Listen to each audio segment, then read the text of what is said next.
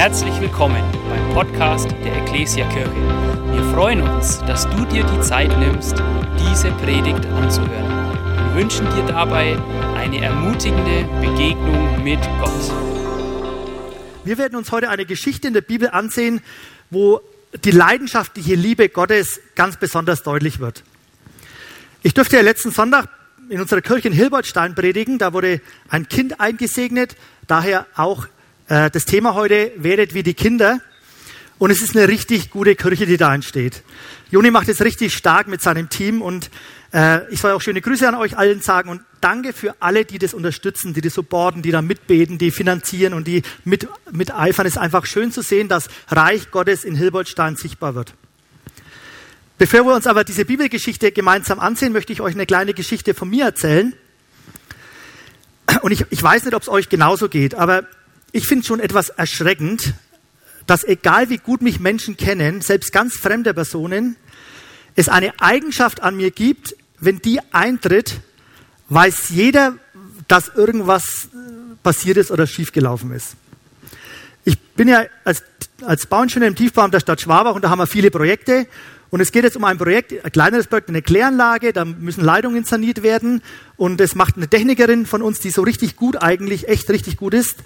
Und wir haben da auch bei diesem Projekt ein Ingenieurbüro eingeschalten, die auch richtig viel Geld dafür bekommen, das zu planen und umzusetzen. Das heißt, mein Zwischenstand war, wir haben ein gutes Büro, wir haben eine gute Technikerin, wir haben eine gute Kläranlagenleiterin. Von daher ist das Projekt in guten Händen und ich muss mich eigentlich gar nicht so viel drum kümmern und einschalten. Und dann vor kurzem kam die Technikerin zu mir und sagt, Jörg, die Ingenieurbüro möchte mehr Geld haben, weil die Grundlagen für die Planungen fehlen. Da muss irgendwas eruiert werden. Das, wir haben das zu dritt besprochen. Das geht nicht. Wir brauchen da irgendwas, dass wir diese Leitungen irgendwie sichtbar machen. Und dann haben wir beschlossen, dass wir sagen, da brauchen wir das Ingenieurbüro dazu. Das können wir selber machen. Und wir haben praktisch deswegen ein, eine fremde Firma beauftragt, die so spezialisiert ist, um, um Leitungen zu orten. Und da gab es halt erst einen Termin mit dieser Firma und ich war da dabei mit meiner Technikerin und dann waren wir in den Raum, wo diese Leitungen halt nicht sichtbar sind und da hat der Chef gesagt, wunderbar, können wir alles machen, wir ordnen das und so weiter. Und dann haben wir gesagt, es ist ja sinnvoll, vielleicht einmal in den Räumen außenrum von diesem Raum zu gehen und dann mal zu schauen und so, weil da müssen ja dann ihre Leute auch hin, wenn die das ordnen wollen. Und dann sind wir durch diese Labyrinth der Klärlage gegangen und die Technikerin hat dann eine Tür aufgesperrt und, und als ich den eine, einen Blick in diesen Raum reinwarf, dann ist dieses Ereignis eingetroffen, von dem ich von Beginn gesprochen habe, ohne dass ich irgendein Wort gesagt hätte, ohne dass irgendwas passiert wäre, hat man mir angesehen, dass ich unwillig wurde. Da hat man einfach gesehen, da, da ist gegen meine Einstellung, gegen meine Überzeugung und das sieht man mir einfach an. Und ich habe es gar nicht ändern können. Selbst, ich hätte es einfach nicht ändern können. Man hat es mir einfach angesehen, an meiner Mimik, an meiner Art. Selbst der Geschäftsführer von der Firma hat es anscheinend bemerken müssen. Und den ganzen Nachmittag hat man mir das, glaube ich, im Tiefbaum angemerkt. Und ja, was war?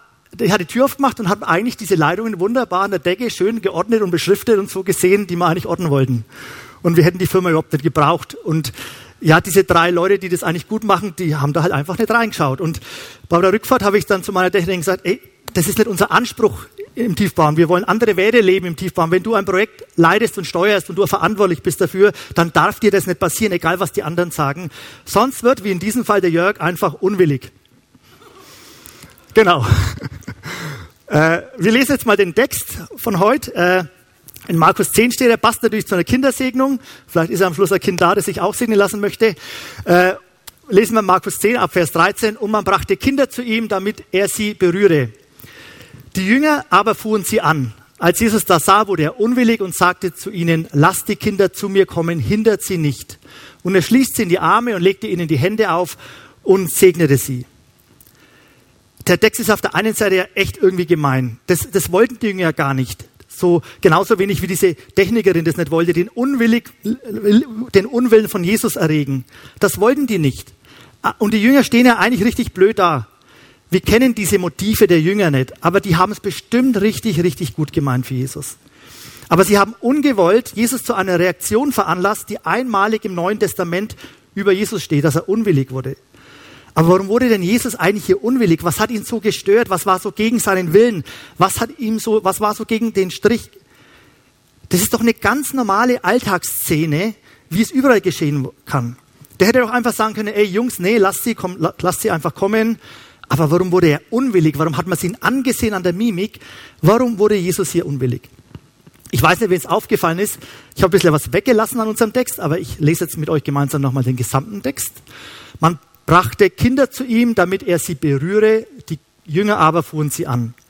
Als Jesus das sah, wurde er unwillig und sprach zu ihnen, lasst die Kinder zu mir kommen, hindert sie nicht, denn solchen gehört das Reich Gottes. Amen, ich sage euch, wer das Reich Gottes nicht annimmt wie ein Kind, wird nicht hineinkommen. Und er schließt sie in die Arme und legte ihnen die Hände auf und segnete sie. Was will uns Jesus hiermit sagen? Warum wird er hier so deutlich? Weil es hier bei Jesus eben um das bestimmte Thema geht das Thema von Jesus. Und wir haben in den letzten zwei Jahren erlebt, was ein alles bestimmtes Thema bedeutet. Es gab keinen Bereich mehr in unserem Leben, das nicht von diesem einen Thema bestimmt war. Das gab es noch nie. Überall war dieses Thema. Weltweit. Überall. In der Schule, in der Familie, bei der Arbeit, in der Sauna, in der Gastronomie, in Fabriken, im Taxi. Selbst in der Brandschutzverordnung der Stadt Schwabach haben es eineinhalb Jahre später reingeschrieben. Wenn es brennt, dann flüchtet bitte mit Maske und Abstand. Das gab es noch nie, das Thema. Das ist so übermächtig, es kommt uns so übermächtig vor. Und Jesus sagt uns, das ist aber ein ganz, ganz kleines Mini-Beispiel, euer Thema, das euch beschäftigt. Das ist ein kleines Mini-Beispiel für das, was ich euch sagen möchte. Ich habe bei der Vorbereitung der Predigt geschrieben, über Corona wird man in zwei, drei Jahren nicht mehr reden. Dass das jetzt so schnell gegangen ist mit dieser leider Krise in Ukraine, dass man dann immer so redet, hätte ich nicht gedacht. Aber bei Jesus ist es anders. Sein Thema war schon immer. Und es ist immer und es wird immer Thema sein. Jesus will uns in dieser Geschichte sagen, wenn wir nicht alles, aber auch nicht alles vom Reich Gottes her bedenken, dann bekommen wir es mit Jesus zu tun. Egal um welchen Bereich es in deinem Leben geht, um Ehe, um Beziehung, um Arbeit, um Umgang mit Menschen, um Freizeit, Sport, auch beim Kinderthema, eben in allen Bereichen deines Lebens, wenn du es nicht vom Reich Gottes her betrachtest, erregst du den Unwillen von Jesus. Und die Bibel sagt uns das. Es gibt keine Passage, keinen Raum, kein Ereignis, kein Weltgeschehen, einfach nichts, was nicht konsequent vom Reich Gottes her betrachtet werden müsste. Und selbst bei dieser kleinen, banalen Kinderszene sagt uns Jesus, ihr denkt falsch, wenn ihr nicht vom Reich Gottes her denkt. Das ist die Hauptbotschaft in unserem Text. Und das macht dieses Jahr in allen vier Evangelien deutlich. Er sagt, das taucht bei mir immer auf. Ihr kommt an mir nicht vorbei ohne dieses alles bestimmte Thema. Es dreht sich alles ums Reich. Das ist die Vokabel von der Lehre Jesu. Wenn wir die Lehre von Jesus zusammenfassen, dann kann man es in einem Satz zusammenfassen. Das Reich Gottes ist nahe herbeigekommen, die Zeit ist erfüllt. Das war die Botschaft von Jesus. Er hat angefangen zu predigen, kehrt um, denn Gottes himmlisches Reich ist nahe. Er sagt in Matthäus 11, das ganze Gesetz und die Propheten bis zu Johannes dem Täufer haben alle auf das Reich hingewiesen, sagt Jesus. Von Anfang an war das Thema, von Beginn der Schöpfung. Und man fragt sich, wie kommt man ins Reich Gottes? Und Jesus antwortet, Nikodemus, du musst von neuem geboren werden. Und wer kommt hinein? Und damals staut man, dass auch die Heiden hineinkommen sollten. Und wo ist denn das Reich, sagt man. Es ist unter euch, sagt Jesus. Und wie kommt denn dein Reich, Jesus? Und Jesus sagt, es kommt auf zwei Etappen. Zunächst in Schwachheit, auf einen Esel reitend. Man könnte auch sagen, in einer Krippe und am Kreuz sterbend aber später in Macht und Herrlichkeit. Und wir werden es alle miterleben, dass sich jedes Knie beugen wird. Und wie schafft er das Reich? Er schafft das Reich nicht mit Panzer und Raketen, sondern indem er sein Leben hingibt. Und was motiviert ihn für dieses Reich? Seine unendliche Liebe für alle Menschen. Und was gilt in dem Reich? Was das Grundgesetz? Neben den Ordnungen Gottes insbesondere das Vertrauen auf Gott. Das Grundgesetz ist, vertraue mir. Und was soll ich tun? Bete, dein Reich komme. Trachte nach dem Reich, sagt Jesus. Und was ist denn das Ziel? Die Verherrlichung des Vaters, die Anbetung Gottes. Und dass Menschen, alle Menschen, eine Beziehung zu ihm bekommen. Im Prinzip unsere Vision, mehr Menschen, mehr wie Jesus. Ununterbrochen geht es bei Jesus um dieses Reich. Wer es mit Jesus zu tun hat, wie hier seine Jünger, wird schnell merken, alles hat mit dem Reich Gottes zu tun und muss vom Reich Gottes her betrachtet werden. Ich habe mir gedacht, es wäre gar nicht so schlimm, wenn Jesus immer wieder neben mir steht und unwillig wird. Da lernt man ja auch was dabei. Aber es gibt ein Problem. Es gibt auf dieser Erde eben keinen neutralen Raum. Es gibt eben zwei Machtbereiche. Den Machtbereich Gottes und den Machtbereich des Satans, diesen Fürst dieser Welt. Und wie es halt so ist, wenn man zwischen zwei Reichen oder zwei Mächten steht, wenn ich mit dem einen Reich ganz gut klarkomme, werde ich mit dem anderen in Kollision geraten. Das erlebt zurzeit ja die Ukraine. Und es gilt eben so, wenn ich mit Gottes Reich mich einlasse, mich auf ihm verlasse, ihm vertraue, mein Leben ihm anbefehle, dann werde ich in Kollision geraten mit dem Reich des Gegenspielers des Satans. Doch ich dachte lieber mit dem Reich dieser Welt, mit diesem Zeitgeist, mit diesem untergehenden Reich des Satans in Kollision geraten, als mit diesem ewigen Reich Jesus Christus. Unser Text ist nicht nur bloß gemein zu den Jüngern, er ist auch genial für uns Menschen. Und das wollen wir uns jetzt kurz in drei Punkten anschauen. Der erste Punkt ist auch die Kinder.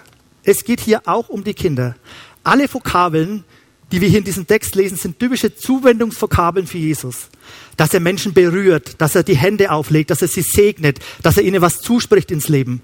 Das macht er nicht nur hier bei den Kindern, das macht Jesus immer und überall. So war es doch, was uns fasziniert, dass er Kranke angerührt hat, dass er sie geheilt hat, dass er Unreine angelangt hat, dass er Tode berührt hat, das niemand tun dürfte. Das sind klassische Messias-Tätigkeiten. Berühre, handle, segne, mach das, bitte. Auch bei den Kindern. Und das, was er zu den Kindern sagt, das hat er immer wieder gesagt im Neuen Testament. Lasst sie kommen. Matthäus 11, kommt alle zu mir her. Alle, die ihr euch abmüht und unter eurer Last leidet. Ich werde euch Ruhe geben. Lasst sie kommen. Auch diese Kinder sind vollwertige Kandidaten für das Reich Gottes. Lasst sie kommen. Gott lädt alle Menschen ein, in sein Reich zu kommen. Einen unwilligen Jörg finden wir vielleicht nicht so prickelnd. Weiß nicht, wer mich schon so erlebt hat. Aber einen unwilligen Jesus haben wir den schon erlebt. Und wollen wir den haben? Wollen wir einen unwilligen Jesus haben? Wir lieben ja andere Eigenschaften an ihm. Im ersten Moment komisch. Aber wenn wir den Text genauer betrachten, ist er wunderschön. Warum? Weil hier das Herz Gottes sichtbar wird.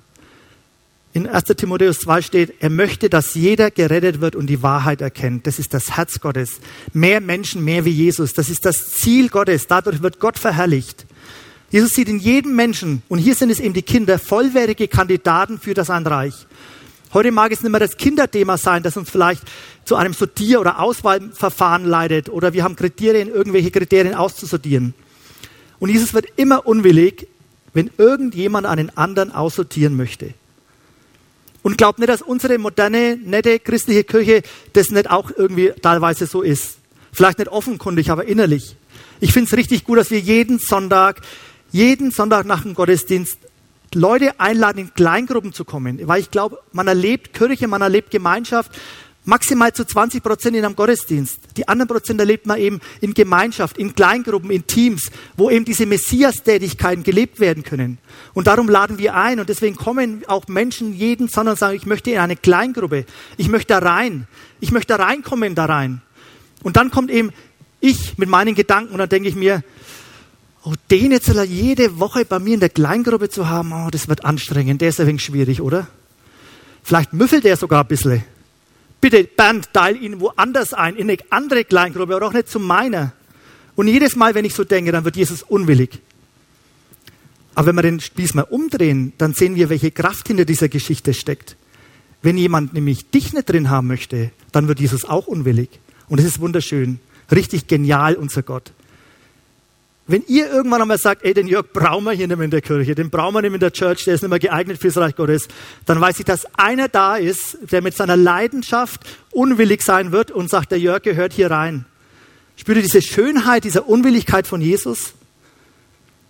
Und es gibt noch eine dritte Kategorie von Christen, die sich selber aussortieren, die sich selber an Rand von Kirche stellen, sich nur als Zuschauer sehen. Auch da wird Jesus unwillig.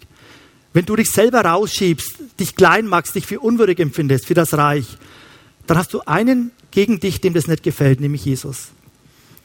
Ich kenne Christen, die, die waren leidenschaftlich fürs Reich Gottes, die haben Annahme gelebt, die waren relevant im Leben von anderen, denen hat man das Wachstum förmlich angesehen.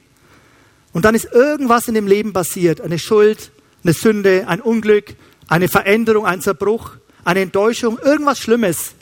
Ich will jetzt gar nicht kleinreden.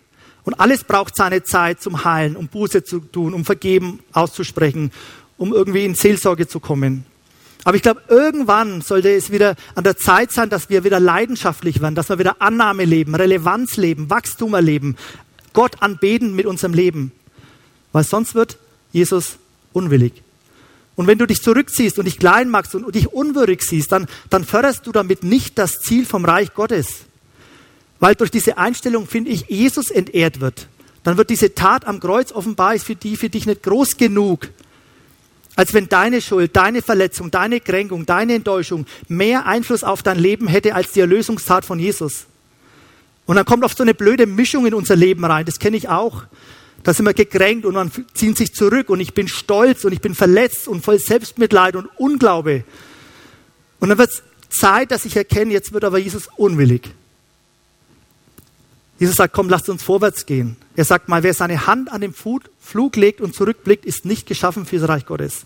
Das will uns damit Jesus sagen. Stell dich nicht abseits von Kirche, sondern geh vorwärts. Zeig Leidenschaft. Ich weiß es ja nicht, wie es euch geht mit unseren Werten, die wir in der Kirche so leben wollen. Bei mir hat es echt eine ganz schöne Zeit gedauert, bis ich begriffen habe, was wir eigentlich damit machen wollen und was, was wir eigentlich damit aussagen wollen. Und ich muss echt zugeben, der richtige Aha-Effekt ist mir bei dieser Predigtvorbereitung gekommen. Und ich finde es so richtig, richtig genial, dass bei dieser kleinen Geschichte alle unsere Werte enthalten sind. In dieser Unwilligkeit Jesus, in diesem Herzschlag, der in dieser Geschichte rauskommt, erkennen wir alle fünf Werte. Und ich sage es euch nochmal, ich zeige es euch. Man sieht es richtig, man sieht da Jesus, mit welcher Leidenschaft Jesus diese Annahme der Kinder lebt weil er eben relevant sein will für diese Kinder und für diese Familien, weil er möchte, dass sie nicht bloß körperlich wachsen, sondern er möchte, dass sie zukünftig geistlich wachsen, dass sie Persönlichkeiten werden. Er will Wachstum und weil er weiß, dass danach und dadurch Gott Anbetung bekommt. Und deswegen lasst uns doch diese Werte leben. Nicht, weil es in unserem Kompass steht, nein, sondern weil wir diese Kultur, die Jesus vorgelebt hat, nachahmen wollen. Kompass ist doch keine Erfindung von Benny, der Kompass bringt nur die Werte der Bibel für unsere Kirche auf den Punkt. Und wenn ich meine, das ist alles Quatsch, dann wird einer unwillig Jesus und ab und zu vielleicht auch der Benny. Und lasst uns doch die Werte auch in unseren Gottesdiensten leben. Dass wir leidenschaftlich Menschen begrüßen, dass wir relevant, dass überleg dir, wer neben dir sitzt und sag, ich möchte ich möchte relevant sein in dem Leben von dieser Person, die neben mir, neben mir sitzt. Was kann ich machen, Gott? Ich möchte, dass, dass ich relevant bin da. Ich möchte sie annehmen. Ich möchte, dass, dass sie wächst und dass dadurch Gott verherrlicht wird. Und wenn wir danach rausgehen und uns unterhalten und da wird so, das ist so toll, das Unterhalten und diese Gemeinschaft und du erkennst, dass der jetzt echt Not hat und Mühe hat, dann, dann lebt es, dann legt die Hände am Schluss drauf und sag, ich bete jetzt für dich noch kurz. Lasst uns diese Werte leben in, in unseren Kleingruppen, wir uns diese Messias-Tätigkeiten in, in, Kleingruppen machen, Hände auflegen, segnen, mit Öl salben, jemandem einen Zuspruch geben, der neu reinkommt, dass er merkt, wir machen einen Unterschied. Lasst uns die Werte leben in unseren Teams. Wir baggern ja dahin zurzeit den Parkplatz, unsere Baukleingruppe, und da haben wir einen Baggerfahrer, den hat uns Gott geschenkt, der ist 70, der heißt Manfred, und der macht es im Prinzip eigentlich umsonst. Und wenn, wir, wenn der noch nicht da ist und wir fangen an und wir beten, dann wollen wir sagen, dann sagen wir, ey, wir, wir wollen jetzt nicht einen tollen Schotter da heute einbauen, sondern der Manfred soll erleben, dass wir ihn annehmen. Der soll, wir wollen relevant in seinem Leben sein. Wir wollen einen Unterschied machen. Der soll merken am Schluss, dass der Schotter einbauen im Vogelverein anders ist, als wenn er es bei uns macht. Wir wollen einen Unterschied machen. Wir wollen einen Wert haben für ihn. Ich liebe diesen unwilligen Jesus, weil er mir zeigt, wenn du mit Leidenschaft Annahme lebst, dann wirst du relevant sein im Leben deines Umfeldes und im Leben von dem Menschen, der neben dir müffelt. Und dann wirst nicht du persönlich geistlich wachsen und persönlich wachsen, sondern wird auch dieser Müffler wachsen und es wird eine Veränderung in seinem Leben geben. Und irgendwann wird er vielleicht nimmer müffeln oder, oder du liebst plötzlich dieses Müffeln. Und dadurch werden wir Gott Anbetung geben und das ist das Ziel vom Reich Gottes. Und bitte, das wollen wir nicht machen aus uns heraus. Das ist sondern wir wollen es daraus deswegen machen, weil wir seine Kinder sind und weil wir seinen Heiligen Geist bekommen haben und weil wir das in der Kraft des Heiligen Geistes nur können. Fazit vom ersten Punkt. Auch du bist gewürdigt für das Reich Gottes. Auch die Kinder, ja, aber auch du. In der Kraft von Jesu Kreuzes Tat, indem er sein Blut für dich vergossen hat, bist du gewürdigt für das Reich Gottes. Du bist ein Kandidat für das Reich Gottes. Ich bin ja schon wegen einer vom alten Semester und deswegen höre ich auch immer ganz gern ERF. Und da gibt es diesen gern gehört. Da werden uralte Lieder damals gespielt. Und eines zum Beispiel ist von Albert Knapp von 1829. Und da möchte ich euch einen, den zweiten Vers mit euch lesen. Da heißt, ewig soll er mir, also Jesus, ewig soll Jesus mir vor Augen stehen, wie er als ein stilles Lamm dort so blutig und so bleich zu sehen, hängend an des Kreuzes Stamm. Wie er dürsten drang um meine Seele, dass sie ihm zu seinem Lohn nicht fehle. Und jetzt kommt's. und dann auch an mich gedacht, als er rief, es ist vollbracht. Das ist doch Wahnsinn. Er hat an mich, an Jörg gedacht. Er hat an dich gedacht, als er rief, es ist vollbracht. Wir hatten jetzt auch die Kinder und jetzt kommt gerade die Kinder. Jesus sagt, lasst die Kinder zu mir kommen, hindert sie nicht, denn solchen gehört das Reich Gottes. Hier steht nicht diesen vier, fünf Kindern, die gerade da sind, sondern er sagt, gleich dieser Art von Mensch, Menschen mit diesen Kriterien, gerade die, übrigens, die gehören auch in diese Klassifikation sehr gut geeignet fürs Reich Gottes. Bedenkt, es gibt eine DIN-Norm fürs Reich Gottes. Dafür bin ich besonders gekommen. Die Art von Kindern eben, gerade diese Kinder, die passen wunderbar rein. Und wir denken ja, wieso denn eigentlich die Kinder? Vielleicht, weil sie so süß sind und so nett sind und so unschuldig sind oder, oder so einfach und so schlicht. Einfach Quatsch. Quatsch. Und dass Kinder unschuldig sind, das, das, das entspricht überhaupt nicht der Aussage der Bibel. Das ist komplett das falsche Menschenbild der Bibel. Die Bibel sagt, wir sind von Mutterleib aus böse. Und wenn ich meine kleine Enkeltochter mit eineinhalb Jahren erlebe, die weiß schon manchmal, was sie schon langsam machen darf und was nicht. Das haben ihre Eltern ihr schon gelernt. Und wenn sie was machen will, was sie nicht darf, dann schüttelt sie den Kopf und geht hin und macht es trotzdem. Die sind doch nicht unschuldig.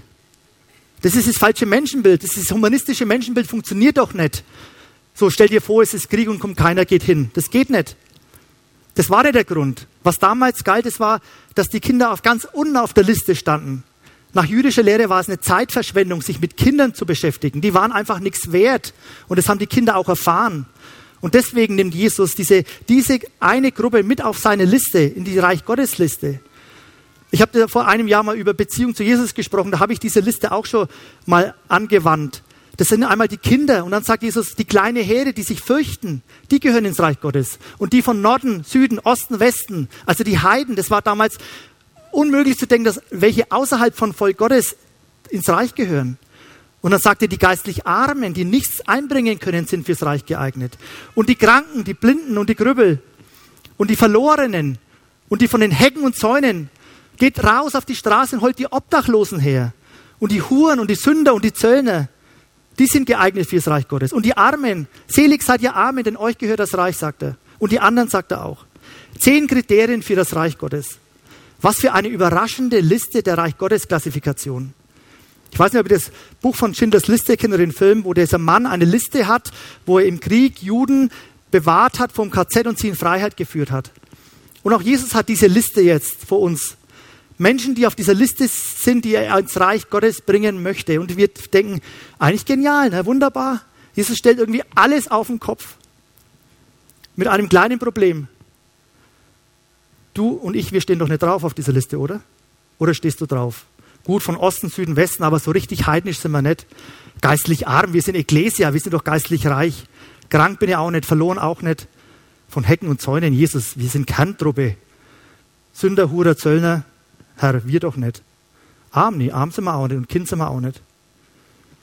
Und ich glaube, genau deswegen sind Menschen auch immer wieder in unseren Räumen, in diesem Raum und sitzen hier und haben noch nicht das Reich Gottes angenommen.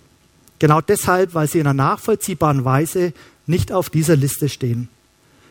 Die sagen, wozu brauche ich Reich Gottes? Ich brauche keine Beziehung zu Jesus. Ich bin kein Heide, ich bin nicht geistlich arm, ich bin nicht kein Sünder, ich bin keine, kein Zöllner, ich bin keine Hure, ich gehöre auch nicht in die arme Kategorie. Krank und verloren bin ich auch nicht. Wozu brauche ich Reich Gottes? Aber ich glaube, es bedarf einer entscheidenden Wende in meinem Leben, einen entscheidenden Punkt in meinem Leben, wo ich aufgrund der Gnade Gottes mich im Licht Gottes irgendwann mal auf dieser Liste stehen sehe. Irgendwann muss ich erkennen, dass ich mit meinem Leben, mit meinem Sein, mit meinen Anstrengungen, mit meinem religiösen Handeln, egal was ich tue, nicht in der Lage bin, vor Gott bestehen zu können. Ich muss mit meinem Leben kapitulieren. Und Jesus hat diese Liste aufgestellt, weil er gemerkt hat, dass gerade die Frommen und die Pharisäer und die Schriftgelehrten und andere gemeint haben, sie wären gut und könnten da vor Gott bestehen. In Römer 3, Vers 10 sagt die Bibel, es ist keiner gerecht, kein einziger. Und diese Erkenntnis ist der erste Schritt zu einem neuen Leben mit Gott. Das nennen wir Umkehr, Bekehrung. Und dazu gehört diese Buße dazu, mich auf dieser Liste zu sehen. Und damals war es eben so, dass genau diese Leute, die auf Liste waren bei Jesus, gesagt haben, oh Gott, sei mir Sünder gnädig. Als wir da hinten gebaut haben, haben uns, kam, kam ein Obdachloser vorbei, der hat anscheinend früher am Bau gearbeitet, mit dem habe ich mich unterhalten, der hat da die Firma gekannt, wo ich früher mal gearbeitet habe und hat ein wenig erzählt von früher und vom Bau und so. Und dann habe ich gesagt, ey, komm doch mal zu uns im Gottesdienst. Komm doch mal rein sonntags. Und er hat gesagt, es geht nicht. Ich bin nicht so fromm. Dann habe ich gesagt, super, ich auch nicht. Ich stehe auch auf dieser Liste. Genau für dich sind wir da. Genau für dich sind wir da. Komm doch rein. Wisst ihr, wir segnen unsere Kinder, weil wir möchten, dass Gott sie begleitet und ihr Leben segnet. Und es gibt ganz, ganz viele Arten von Segen für unsere Kinder. Gesundheit, gute Beziehung, dass sie einen guten Schulabschluss haben, Bewahrung, tolle Ehefrau oder Ehemann, irgendwann, keine Ahnung, welchen Segen ihr euch da ausdenkt. Aber der größte Segen, das größte Geschenk ist doch, wenn ein Mensch erkennt, dass er vor Gott Sünder ist und umkehrt. Wenn das Kind irgendwann merkt mit 13, 14, 17, ich stehe auf dieser Liste, und es gibt keinen größeren Segen für unsere Kinder, wenn sie das erkennen und umkehren. Weil in diesem Moment beginnt das eigentliche Leben. Ich weiß noch, wie ich die ersten Schritte im Glauben gemacht habe, da war ich in der Ecclesia Wolgersdorf, so eine ganz kleine Gemeinde in einem Privatversammlungsraum, so 30 Leute. Und ich kann mich an nicht viel erinnern, aber ich kann mich an zwei Situationen erinnern, wo man nach dem Gottesdienst, nach der Predigt, alle 30 Leute irgendwie auf dem Boden mit den Knien waren und unser Leben erkannt haben auf dieser Liste und Buße getan haben und geweint haben. Und es hat nichts mit Minderwert oder Kleinmachen zu tun, sondern da kommt dieser, weiß nicht, wer das gesagt hat, da kommt dieser Satz raus, wer vor Gott kniet, der kann vor Menschen aufrecht stehen. Und danach sind wir aufgestanden und haben das Lied gesungen, das mein Lied geworden ist, durch meine Bekehrung, durch meine Taufe. Eine neue Schöpfung, nie mehr verloren. Das Alte ist vorbei, ich bin neu geboren. Wir brauchen diese Umkehr. Wir, wir müssen uns irgendwann mal auf dieser Liste sehen. Theo Lehmann hat mal gesagt, Christsein ohne Bekehrung ist wie ein Wettrennen ohne Startschuss. Du rennst zwar, aber es zählt nicht. Und das hat auch Paulus erlebt. Der stand auch nicht auf dieser Liste. Wenn sich jemand als nicht verloren sah, dann war es dieser Paulus. Lest mal in Apostelgeschichte. Wenn jemand sich nicht als Sünder oder Hure empfand, dann war es er. Wenn er nicht geistlich arm war, dann dieser Theologe. Und von Norden, Süden, Westen war er auch nicht. Er war vom Kernvolk. Und was hat Gott dann mit ihm gemacht? Er hat ihn einen kleinen Moment Jesus persönlich sehen lassen. Und in diesem Augenblick ist sein gesamtes System, wie er sich gesehen hat, zusammengebrochen. Und später sagt er in seinem biografischen Rückblick in 1 Timotheus 1, Jesus Christus ist in die Welt gekommen, um Sünder zu retten, von denen ich der Allergrößte bin. Der hat sich auf dieser Liste gesehen. Wenn man, wenn man über so Kindersegnung spricht und predigt dann und diesem Thema, dann kommt man ja unweigerlich auch zum Thema Taufe. Und ich möchte euch ganz kurz von mir erzählen, wie, wie mich das begleitet hat, dieses Thema. Ich bin auch in einem nichtchristlichen Elternhaus auf, aufgewachsen. Oder auch, ich bin's halt. Und äh, ich wurde nicht gesegnet als Baby, sondern ich wurde als Baby getauft und habe mich dann mit 14 konfirmieren lassen und habe dann irgendwie auch ohne Gott weitergelebt. Und dann habe ich am 31. Mai 87 mich auf dieser Liste gesehen.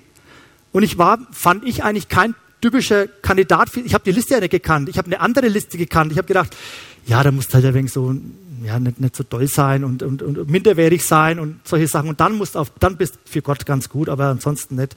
Ich war eigentlich nicht auf dieser Liste, ja. Ich war beliebt, ich war sportlich, ich war gut drauf, ich bin bei Mädchen gut angekommen, habe gerade mein Abi gemacht.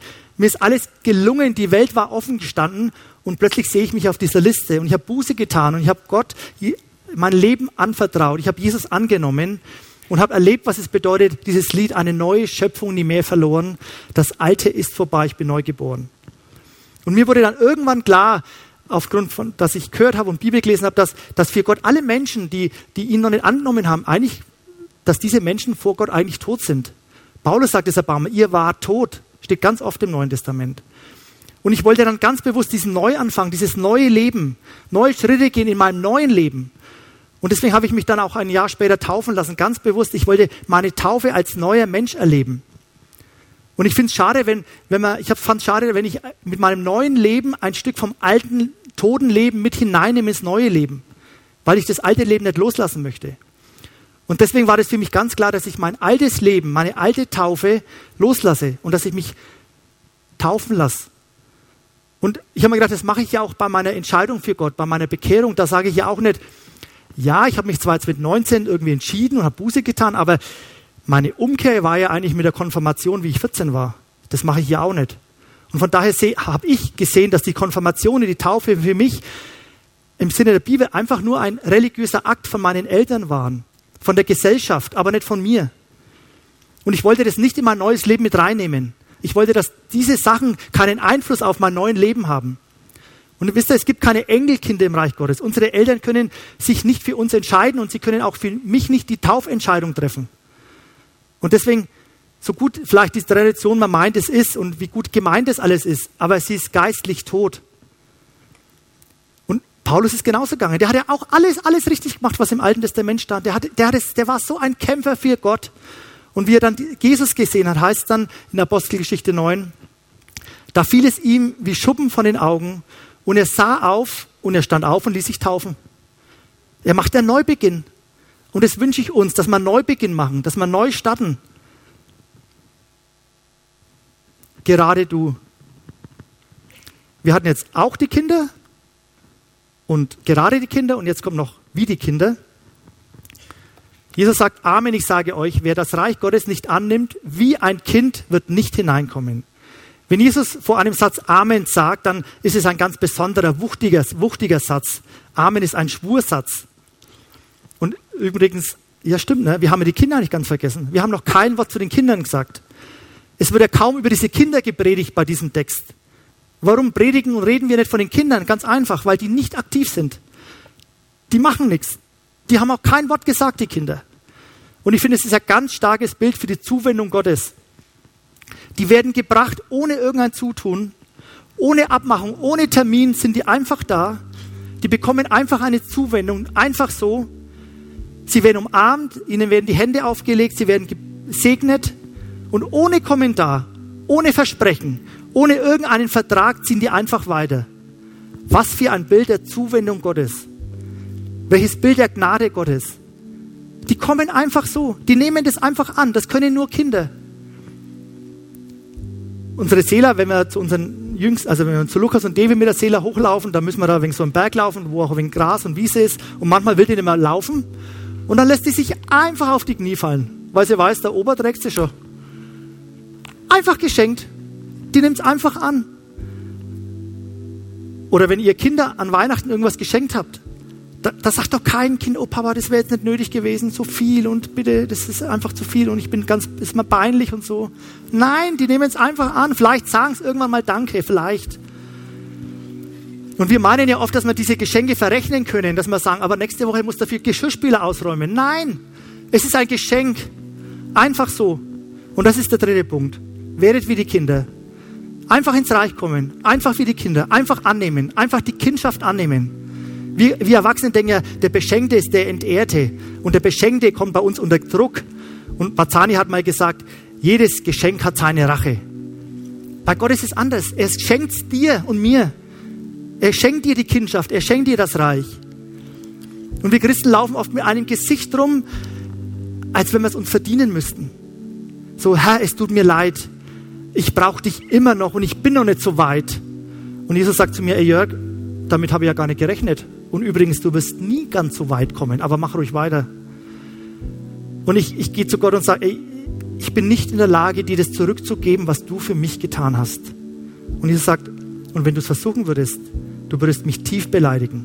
Ich habe es dir geschenkt. Und dann kommen wir und Gott, ich kann keinen zusätzlichen Dienst hier mehr in der Gemeinde machen. Und Jesus sagt, ich wäre froh, wenn du es endlich lassen würdest. Versteht ihr, ich darf mein Leben lang lernen, was es heißt, als Beschenkter vor Gott leben zu können, ohne Rückzahlungsklausel. Und das ist Gnade. Das ist zur Kunst zu lernen, immer wieder diese Gnade in Anspruch zu nehmen, egal wie oft ich hingefallen bin, egal wie oft ich missgemacht habe. Nimm das Geschenk des Reich Gottes an und freu dich jeden Tag als Kind Gottes durchs Leben gehen zu dürfen. In Johannes 1, Vers 16 sagt, wer sagt das? das? Jesus, denke ich mal. Oder Johannes, keine Ahnung. Aus seiner Fülle haben wir alle empfangen Gnade um Gnade. Aus seiner Fülle haben wir alle empfangen Gnade um Gnade. Da hat der Jörg nicht einmal Gnade genommen bei seiner Umkehr, sondern immer wieder ist der Jörg dahin gegangen. Aus der Fülle darf ich nehmen Gnade um Gnade. Und das ist ein Lebensstil. Das merkt man uns an. Das merkt man unserem Gesicht an. Und das möchte ich weitergeben. Diesen Lebensstil. Wir sind am Ende angekommen. Wir hatten drei Punkte. Auch du bist ein Kandidat fürs Reich Gottes. Auch du, gerade du bist ein Kandidat fürs Reich Gottes und komm bitte ins Reich Gottes wie die Kinder. Nimm es als Geschenk an. Ein Theologe schreibt über diesen Bibelvers, Versen, man kann sagen, dass diesen, in diesem Wort von dem Kindersinn die ganze Rechtfertigungslehre des Paulus und alles, was die Reformatoren an wiedergewonnener christlicher Erkenntnis den Menschen gebracht haben, enthalten ist. Das ist einfach genial, weil Jesus schafft es in einer ganz kleinen Skizze, die gesamte Rechtfertigungslehre, die gesamte Mitte, das gesamte Evangelium zu vermitteln, in dieser ganz kleinen Geschichte. Das ist irgendwie wunderbar. Cyril hat letzte Woche so einen Leitvers gehabt, einen Leitsatz. Lerne die Liebe Gottes kennen und mach sie bekannt. Und genau um das geht's. Wir haben heute Liebe Gottes kennengelernt. Ich hatte mal vor zwei Jahren über diese zwei, Gnade, zwei Flügel der Gnade gepredigt. Das eine ist das Geschenk der Rechtfertigung, Geschenk Kind sein zu dürfen, Geschenk angenommen zu sein. Das haben wir heute gelernt. Und das andere Geschenk ist das Geschenk der Herausforderung, diese Gnade bekannt machen zu dürfen, in seinem Reich mitbauen zu dürfen, aus Freiheit und Freude Reich Gottes vorantreiben zu dürfen. Und dann merken wir, wie der Vogel fliegt. Dann fu funktioniert Glaube erst richtig. Und das machen wir in der Kraft des Heiligen Geistes. Mit unseren fünf Werten. Ich möchte mit Leidenschaft Reich Gottes mitgestalten, in Teams und in Kleingruppen seine Annahme weitergeben. Und ich möchte relevant sein für meine Nächsten, für der, der neben mir steht. Weil es zu Wachstum bei mir persönlich, aber auch Wachstum bei den anderen Auswirkungen haben wird. Aus Verlorenen werden angenommene Kinder, aus Betrügern werden großzügige Menschen, aus Sündern werden Heilige, aus Kranke werden gesunde Persönlichkeiten und aus Arme werden reich beschenkte Menschen.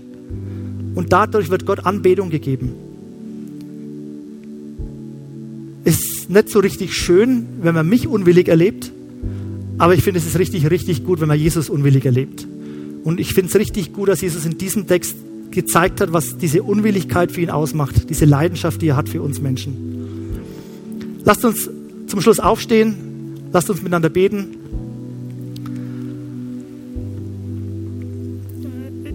Ich weiß nicht, ob jemand da ist, der das nicht kennt, der nicht weiß, was es bedeutet, Kind Gottes zu sein, der das noch nie angenommen hat, diese Kindschaft, diese, diesen, dieses ins Reich Gottes, zu wissen, ich gehöre zum Reich Gottes. In seinem Wort steht mal, dass wir Kinder durch den Heiligen Geist wissen, dass wir seine Kinder sind. Also wenn du das nicht weißt, dann, dann kannst du den Schritt heute machen. Und wir wollen jetzt miteinander beten und mach mal alle mal die Augen zu. Und wenn du da bist und diesen Schritt noch nicht gemacht hast, dann gib einfach kurz ein Zeichen. Ich glaube immer gut, wenn man vor der unsichtbaren und sichtbaren Welt ist, öffentlich bekennt, dass ich diesen Schritt machen möchte. Wer ist denn da und möchte sein, sein Leben Jesus übergeben? Gib kurz ein Zeichen. Dankeschön. Vater im Himmel, ich danke dir jetzt einfach für diese Menschen, die dir ihr Leben anvertrauen möchten. Diese Menschen, die erkannt haben, sie stehen auf dieser Liste. Diese Menschen, die sagen, ich will ein neues Leben. Ich möchte, dass du der Herr in meinem Leben bist, Herr. Und ich möchte dich einfach bitten, dass du diese Menschen segnest, dass du mit ihnen Schritte gehst, dass du sie an der Hand nimmst und dass sie erleben auch in dieser Gemeinde, dass sie angenommen sind, dass sie Schritte gehen können in diese Gemeinde, dass sie mehr werden wie du. Das ist unser Wunsch, Herr. Und das ist dein Wunsch, weil dadurch Gott angebetet wird. Und ich möchte dich auch bitten für alle die, die da sind und dieses Thema mit der Taufe auch nochmal bewegen wollen, Herr, dass du sie segnest, dass du ihnen Mut schenkst, dass sie, dass sie vielleicht wirklich auch irgendwas Altes loslassen, das Macht über sie hat. Darum bitte ich dich auch, Herr. Und ich bitte dich für alle, die, die nicht mehr so diese Leidenschaft für dein Reich haben, Herr, dass sie wieder diese Leidenschaft bekommen, dass sie, dass sie Annahme leben, dass sie relevant werden im Leben von Menschen, Herr, weil es einfach genial ist, so, das, zu erleben, wie Menschen wachsen und du, du, du dadurch angebetet wirst. Dir allein wollen wir alle Ehre geben. Danke, dass du unser Gott bist und dass du deine Ehre und uns in deiner Hand hältst. Amen. Wir hoffen, dass dir diese Predigt gefallen hat und dich in deinem Leben mit Gott stärkt. Außerdem wollen wir dich gerne besser kennenlernen. Dazu bist du herzlich eingeladen, unsere Sonntagsgottesdienste um 9.30 Uhr und 11 Uhr zu besuchen. Schau doch mal auf www.ecclesia-rot.de vorbei oder auf den sozialen Medien unter Ecclesia Rot. Wir freuen uns auf dich.